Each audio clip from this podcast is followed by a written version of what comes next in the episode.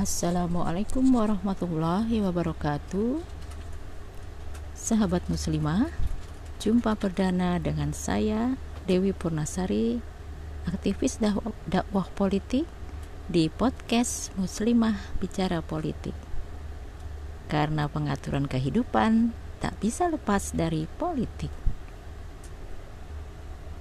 Hari ini Insya Allah saya akan eh, membacakan uh, dua buah tulisan yang saya ambil poin-poinnya yaitu dari yang pertama adalah uh, tulisan dari Gurunda Ustadz Yuwana Rian Trisna dari Ma'had Khodimus Sunnah tulisannya berjudul ternyata ini adalah ajaran Nabi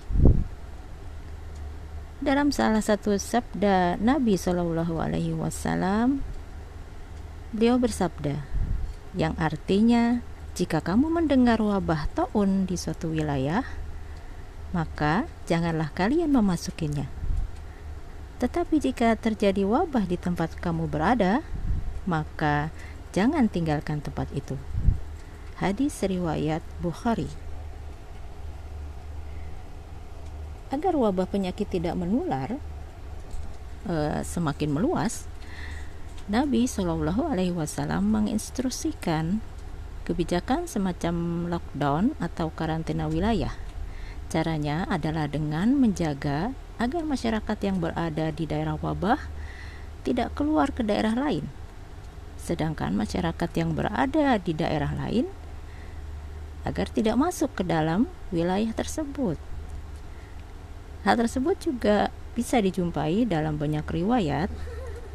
Tuh hadis ini mengisyaratkan bahwa yang menanggung biaya hidup rakyat di masa karantina ini seharusnya adalah negara. Di hadis lain, eh, Nabi Muhammad SAW bersabda, yang artinya janganlah kalian mencampurkan unta, yaitu unta yang sakit e, di antara unta yang sehat.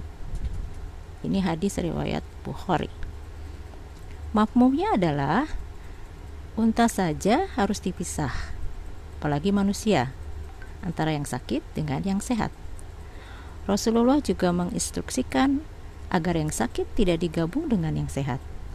Hadis ini mengandung dalalah yang mengharuskan adanya identifikasi atau semacam tes atau testing ya dan pelacakan atau tracing dan penanganan bagi yang sakit atau treatment.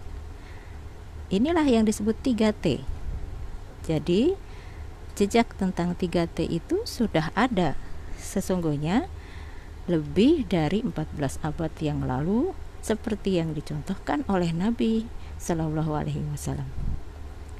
Di hadis lain sabda Nabi eh, tentang terkait tentang wabah adalah dari Ya'la bin Atta bin Amru bin Al-Syarid dari bapaknya. Dia berkata, dalam delegasi Sakif yang yang akan membaiat terdapat seseorang yang berpenyakit kusta. Maka Rasulullah mengirim seorang utusan supaya mengatakan kepadanya, yaitu yang kepada yang terkena penyakit kusta tersebut ya. Eh, kami telah menerima bayat Anda, karena itu Anda dipersilakan pulang. Hadis riwayat Muslim. Sebagaimana diketahui, bayat adalah suatu yang wajib dilakukan kepada Rasulullah dan lumrahnya dilakukan dengan cara berjabat tangan secara langsung. Akan tetapi dalam kasus seseorang yang menderita kusta ini, ternyata beliau memberikan solusi berbaiat dari jarak jauh. Hal itu dilakukan agar kehadiran orang itu di tempat berkumpulnya dengan orang lain tidak mendapat mendatangkan potensi bahaya bagi yang lain. Jadi, menjaga jarak dan menghindari kerumunan saat wabah itu memiliki jejak jauh sejak lebih dari 14 abad yang lalu. Kemudian dari uh, paradigma uh, kebijakan Islam dalam menangani menangani kesehatan, negara uh, memandang bahwasannya masalah kesehatan ini adalah tanggung jawab negara. Terjaminnya kesehatan warga negara harus setara dengan terjaminnya kebutuhan pangan. Rasulullah Wasallam bersabda, yang artinya, siapa saja di antara kalian yang berada di pagi hari sehat badannya, aman jiwanya, jalan dan rumahnya, dan memiliki makanan untuk hari itu, maka seakan ia telah diberi dunia dan seisinya. Hadis riwayat Bukhari dalam Adab Al-Mufrad Ibnu Majah dan At-Tirmizi.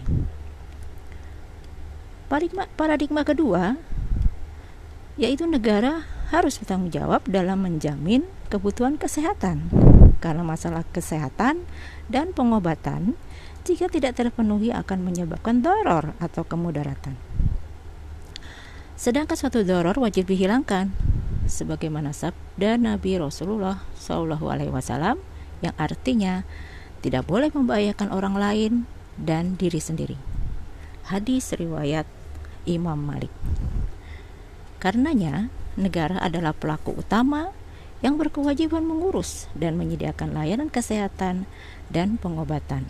Sedangkan seorang kepala negara adalah pelaku utama yang harus bertanggung jawab atas pengurusan kesehatan warga negaranya. Dalam sistem kesehatan menurut Islam ada tiga pilar yang harus ditegakkan.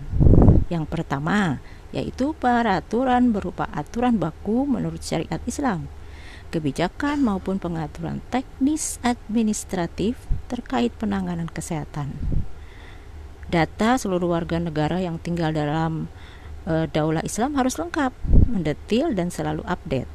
Hal ini memungkinkan dilakukan memungkinkan dilakukannya diagnosa kepada warga negara yang sakit menjadi lebih mudah dan cepat dilakukan.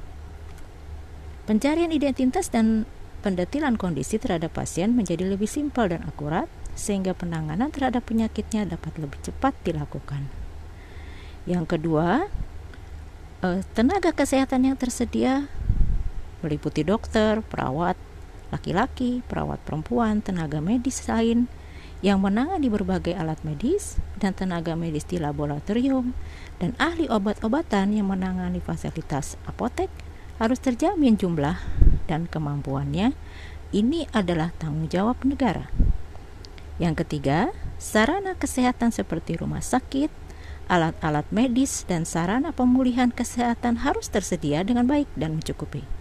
Hal ini supaya jangan sampai terjadi ada pasien yang tidak bisa ditangani pengobatannya karena rumah sakitnya penuh misalnya atau alat medisnya tidak tersedia.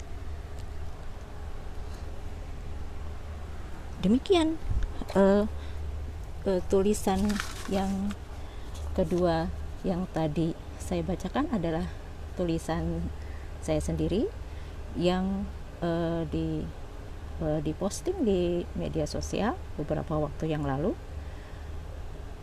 Uh, mudah-mudahan uh, bisa uh, memberikan uh, pencerahan dan menambah sakopah bagi sahabat muslimah semua.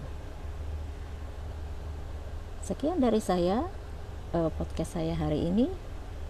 Tetap semangat tetap istiqomah meraih ridho Allah.